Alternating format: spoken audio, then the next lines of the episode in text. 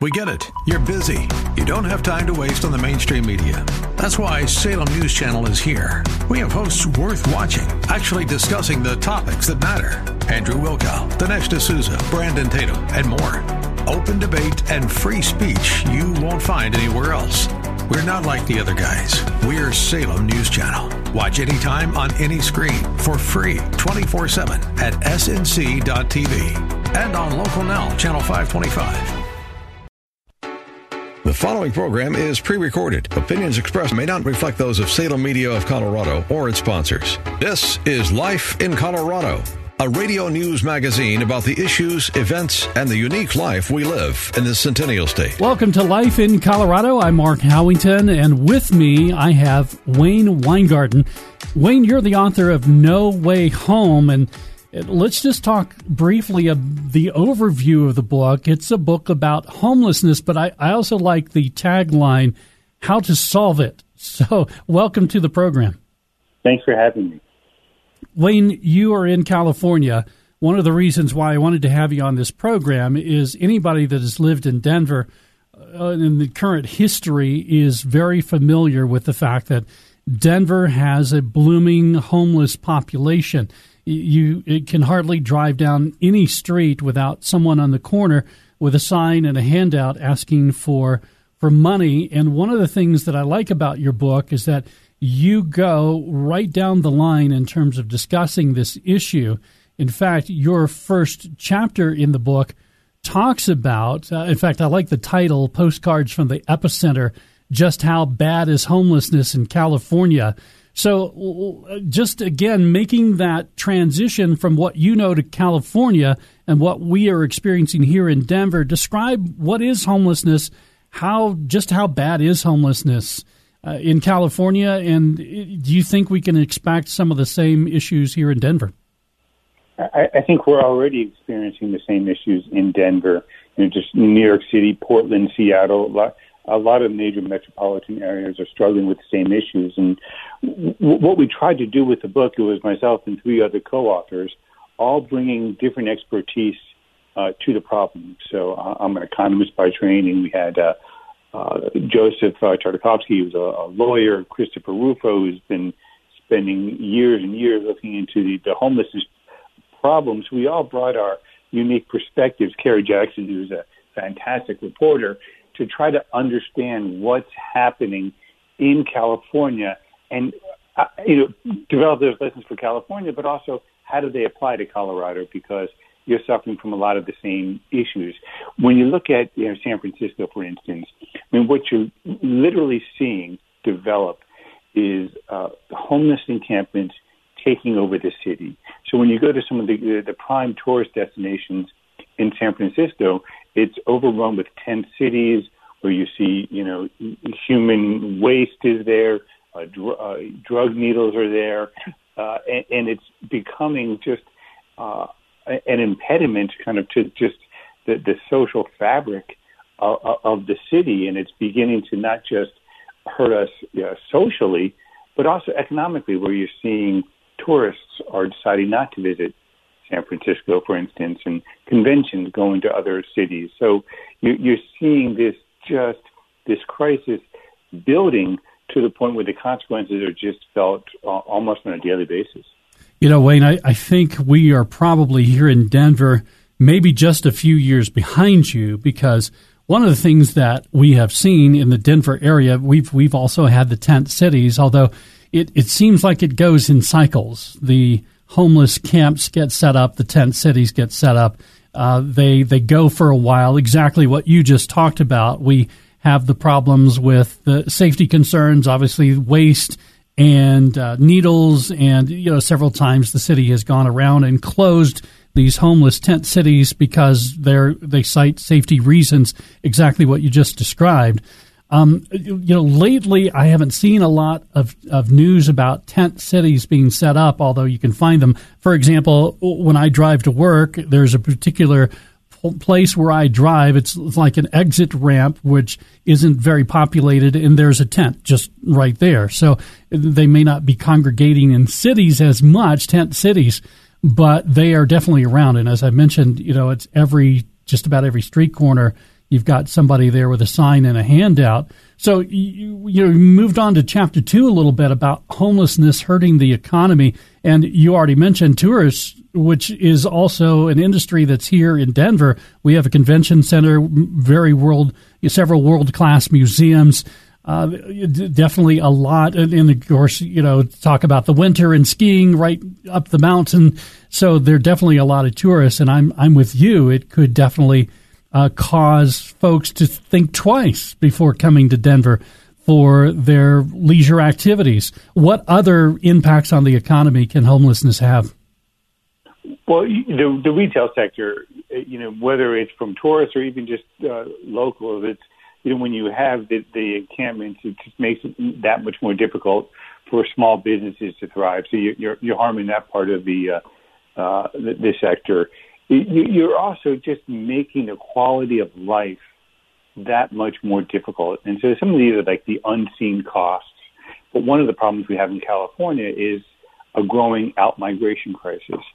And that's not just simply families deciding it's too expensive or there's too little opportunity, but businesses are leaving as well, which then of course has the cyclical effect of reducing opportunities. And now we're entering a, a vicious cycle where uh, it builds upon itself and the economy continues to, to suffer as businesses realize this is not a great place to do business. I can't hire employees because people don't want to live here. And you start seeing that hollowing out of of activity. A lot of that is uh, unseen, and, and, typically multi factors are behind it. But uh, the, the growing problem of homelessness and the decline it creates for quality of life is building into that, so that you're actually just dimming the vibrancy of um, uh, uh of the economy of the region. I mean, one one thing I, it's, it's funny. My my son, who thinks about San Francisco, and thinks of it as just this awful place. I mean, I remember it being a vibrant city that was just a, a beacon to go to to work in. You know, Silicon Valley finance. He, he sees it as a city overrun um, that's just uh, falling apart, and that perception has uh, consequences socially, but also economically as well. And uh, the, the more we let the problem fester, the more those opportunities uh, become squandered talking with Wayne Winegarden. He's the author, at least uh, one of the authors of the book called No Way Home. And Wayne, right now we're talking about the problem, but the subtitle of your book is The Crisis of Homelessness and How to Fix It with Intelligence and Humanity. We'll get to the fix it part in a moment. It's interesting you're mentioning uh, the the way that homelessness can take down a city. In fact, on one of our stations, KNUS, our talk show host in the afternoon, Steffan Tubbs, created a documentary called Denver in Decay, which he focused in on. Part of, part of that is the problem of homelessness and what it's doing to our city. And so I definitely do want to get to um, the how to fix it part of this before our program is over. But let's move on to one of the things that I know has happened here in the Denver area in Colorado, but particularly Denver. Is there's been this back and forth. It's almost like a tennis match uh, of laws that have come into effect. You know, either uh, tent cities are illegal or they're not, and either that's humane or it's not humane. And so this debate has continued to rage. Chapter three of your book talks about a brief history of the law of homelessness, and I realize your knowledge would be of California, but what do you think of this whole issue of, of trying to legislate and, and make perhaps a room for homeless people to exist, and yet at the same time, how do you balance that with the health of a community? Yeah, and Chapter uh, Joseph does just a, a, fantastic job going through the history where uh, it was once, you know, vagrancy was seen as something that you ran people out of town for, you know, back in the 1800s. And he starts from that perspective till kind of uh, how that's evolved. And what's most pertinent to the current crisis – uh, and again, this is a, a law taught by an economist, right? So we should be careful. But you've had the Ninth Circuit uh, Court of Appeals, which has had a, a, a seminal ruling where essentially what they've said is if you um, need to sleep, right, that's just a basic human function. And if uh, I uh, need that to sleep, but I don't have a home right, to go to, and if you can't guarantee that there's a safe shelter bed for me to sleep in, then you can't deny me of that basic human kind of function. Yeah, that's exactly and, the debate that's going on here in Denver as well. Right. And so what that's creating is right to live on the street because especially if you're a, a law enforcement officer, there's just absolutely no way to know. Uh, and, and typically, one of the solutions we talk about is empowering the police officers uh, with this information. But it, it, right now, they don't have the information, so they don't know if there's a bed available, and certainly nobody wants to take the risk. So it's being defined as you have a right to live on the street. And that's actually being viewed, and I think very uh, incorrectly, as the humane kind of approach to it. Whereas I just I, I don't understand how uh, kind of empowering people or enabling people to live in squalor, where in California we're actually seeing the reemergence of medieval diseases. I mean, diseases we thought were long gone, typhus, uh, but they're back because of the conditions in these tent cities. And, uh, and, and this is something we, with the co-authors, we, we agree on many things. I think one of the things that makes the book interesting is we don't agree on everything, but certainly one of the things we all agreed upon is the idea that this is not a humane way to address the, um, the crisis. And in fact, it's a disgrace that the, the largest economy and richest uh, society that we allow this many people to live on the streets and we think of it as something that's enlightened rather than this is a problem that we we actually need to uh, to address. We'll again get to how to fix this issue in just a moment, but I noticed in your book one of the chapters says how California's housing crisis has pushed thousands into homelessness. Now, the same thing's happening here in Denver, and so uh, it's interesting how we're our cities are living parallel lives in terms of this issue of homelessness. Uh, Denver has become this booming city. There's about 3,000 people a month moving into Denver. At least there was before COVID. I'm not sure what the numbers are now. But it has caused the housing demand to go up, and therefore the prices have gone up. And there are families who now used to work certain jobs that could afford to uh, pay rent or a mortgage, and now they can't. And the increase of those kinds of families who are on the street has also increased. What what do you have to say about that? You know that, and that is a huge driver. In, in, in most of the urban areas where you see homelessness going up, you also see affordability of housing going down. And the affordability of housing is not because the government's not uh, building enough affordable housing. It's that uh, you know, in California, we have zoning regulations, environmental regulations, and what all of these are doing uh, are increasing the cost of a home. And, and, and, to get a sense of how bad it is, uh, and I'm not familiar with Colorado, but I would I would suspect it's it's similar to some of the things we see in California.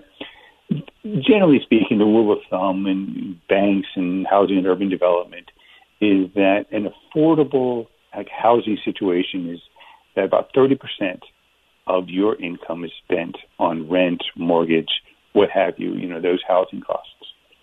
Uh, and in fact, after the mortgage crisis in 2007, uh, all the way to 2014, you saw in California housing went from uh, very unaffordable, 150, 140 something percent of uh, your income for the median house relative to the median income. In other words, um, it, it required 40 percent of your income to live in a home uh, in California, not 30%, you know, looking at kind of the median or the average to the average. And that came down through 2014. Things became more affordable. And then in 2014, you started seeing the homeless problem increase. And at the same time, we saw affordability uh, decline as well. So it became more and more expensive. To now, you're actually spending 40, 50, 60% of your income for the median household, the average household, to afford the average apartment or home uh, in California or in specific cities. So you're seeing too much of our income has to be devoted to housing, which just one prices a lot of people out of homes completely, or those that are in homes. It, you're you're one adverse life event, one job loss away from getting into a very difficult kind of vicious cycle. And so all of the regulatory costs and the restrictions on building is artificially constraining the supply of housing, raising its costs, and pushing too many people to the, the financial edge. Uh, and for those situational homeless, right, not necessarily homeless who are suffering from mental illness or suffering from substance abuse, but people who economically are just pushed to the edge. Uh, that's a, a problem, and it needs to be addressed. Well, it sure does. And, you know, as you were talking, I can relate to that. I think if I were one financial catastrophe, I, I probably just one event away myself from, you know, not knowing how I would pay for my housing costs. I, I, I feel that feeling and that pain. So, all right, I, we've got about 10 minutes left, Wayne. And again, Wayne Winegarden, one of the authors of No Way Home. The subtitle is The Crisis of Homelessness and How to Fix It with Intelligence and Humanity. We'll get specific in just a moment, but give us the overview. How do we fix this? Uh, the overview is you have to understand um, the different types of homeless, why people are homeless, and we have to create the right incentives um, to uh, basically address each one of those groups. And, and right now, part of the reason we uh, have such a bad crisis, particularly in California, is that we're getting the incentives all wrong. And then on top of that, we're not running the programs very efficiently. I mean, something that was very telling to me, this came out after the uh, uh, went to press with the book, but the California auditor went through the programs and said that California, just at the state level, over three years has spent $13 billion on the problem, or about $30,000 per person who is homeless each and every year over those three years. But they can't account for it. They don't really know who's spending. It's not coordinated, and it's not kind of taking uh, a long-term sustainable approach of how do we solve the driving factors that have led to this homelessness. And so you're spending a lot of money ineffectively uh, and that doesn't include local uh, governments. And you know, San Francisco spends over a hundred million dollars a year just cleaning up uh, after the problem. Uh, you know, one of the things that you know we believe is you can do much better if you could devote that that, that that spending to solving as opposed to just cleaning up after it. Uh, it, it also doesn't include the money being spent when hospitals are um, interacting with homeless people, treating them.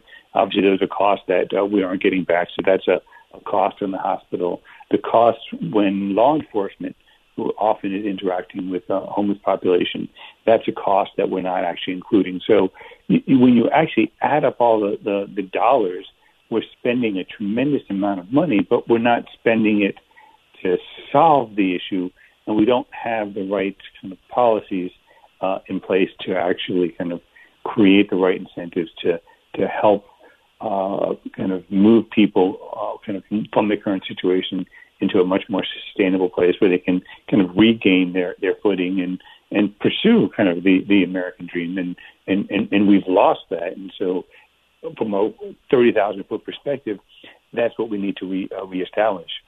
So Wayne, let's let's pretend, and this actually could be the case, that we've got some some Denver uh, lawmakers listening and what would you tell them in terms of some smart legislation and, and, and smart programs?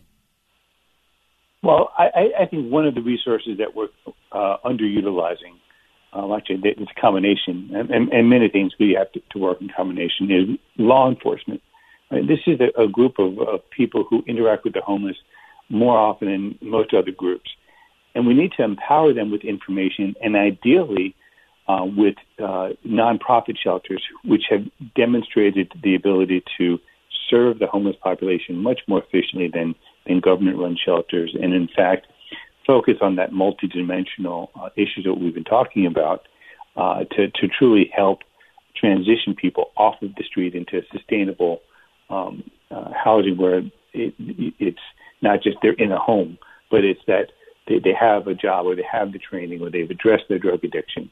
Uh, private shelters have and, and private nonprofits have, have proven much more adept at serving that population. So if we could use the law enforcement and, and give them that information so that we, they can connect the homeless to uh, effective um, services, that would that, that's incredibly important uh, in, in order to solve it. So I think that's a great place to start. One of the chapters in your book, I really like the title. It's just called Taking Action, but the subtitle is Lessons Learned from Local Change Makers. So again, our two cities, our two, you know, Colorado and California, our two states, are living some parallel lives, and I don't think we're too far down the road from what you're experiencing in California. What have, who are the change makers? What have they been doing that's worked? Well, one of the things that's, that's been doing that that's worked is called the HOST program, which is exactly what I was just talking about, using law enforcement as a means to uh, to transition people to uh, uh, to services that can help them. Uh, there's a fantastic program uh, down in San Diego where they actually using temporary tents as a, a low cost shelter uh, because part of what we need to do, I mean, there's kind of different phases, but we need to help transition people off the street right away. And so, you know, using alternative forms of shelter as a means to uh, to make that work. Now, obviously, San Diego relative to Denver has some weather differences, which may make it a little easier uh, in, in San Diego. But uh, those types of kind of innovative thinking of how can we, in a, in a financially responsible way, get people into shelters, and, and, and importantly, uh, differentiate. You know, so you need to make sure that women and children have kind of safe shelters to be in, because one of the things you find is that uh, people uh, avoid the shelters because they don't feel safe there. So we need to address that through kind of the the appropriate kind of facilities.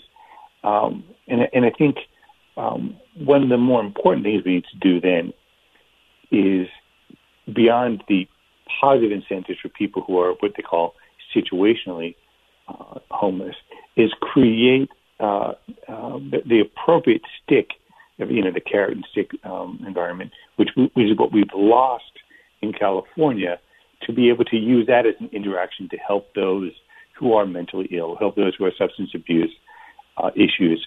And so they're not going to seek out treatment voluntarily, right? So the carrot isn't going to work. So we need uh, rules in place that use the stick as a means uh, to get them into help and to, uh, you know, enforce the laws and, and to uh, improve the overall quality of life of the community. Is is there a path? And, and, and, I realize as you're talking, the, the answer to this question is not a, not a straight one and not an easy one, not one without knots and tangles. But is is there a path from being homeless to to being back into a home and and maybe a contributing member of the society where you've got you're holding down a job and you're you're able to pay the bills? What what does that path look like? You think? Uh, well, let's start with some of the more intractable problems. So let's say someone with substance abuse sometimes, and this is you know the unfortunate human condition, and uh, you know maybe it would be a great philosophical debate. You know, why do people need to hit rock bottom uh, before they can start to uh, improve? Uh, but sometimes that's just what it is, and so if we could use law uh, law enforcement so that no more saying it's okay to, to sleep on the streets because there there are vagrancy laws. There's good reasons to have vagrancy laws, um, and we need to enforce them. Uh, in California, we've gone one step f- further where we've actually downgraded crimes and create a means for people with substance abuse to actually steal without consequence to feed drug addictions. Uh, you know, those laws have to be changed. And so if we could use that interaction, so if somebody breaks the law, they're using drugs in public or they do some sort of damage, steal, um, but they have a substance abuse uh, addiction problem and they're homeless. Well, through uh, institutions like the homeless court, where as opposed to going directly into the legal system, you actually are, are tried in a homeless court and can be essentially sentenced to uh, rehabilitation. And if, as, as a carrot to the end of this, if you successfully complete that rehabilitation, we will expunge your record. So that that mistake of substance abuse or that disease of substance abuse, however it's appropriate to, to, to think about it, um, doesn't uh, kind of tar the rest of their lives, where they can actually kind of pick up their lives, you know, recognize that, okay, um, I've, I've, I've addressed this issue, um, and then help them get back into life while you're you know not, uh, not created that long term legal implications because you've expunged their record. So that type of program, again, we're comprehensively addressing the issue uh, through homelessness courts, but we're dealing with the substance abuse problem, which for that part of the population is the driving factor. And if you don't uh, deal with substance abuse, if you only try to get them into a, a, uh, a home, uh, they're going to just wind back up in the same situation. So it, it, it's complicated. It's long term. but but dealing with it comprehensively like that. oh, certainly. Yeah, it certainly can. And, and, like like I say, there's there's no straight way. There's there's there's it's a very complex and thorny issue. Talking with Wayne Winegarden, the author of at least one of the authors of No Way Home: The Crisis of Homelessness and How to Fix It with Intelligence and Humanity. Wayne, you've got 30 seconds. Give us your elevator speech. What is this book all about?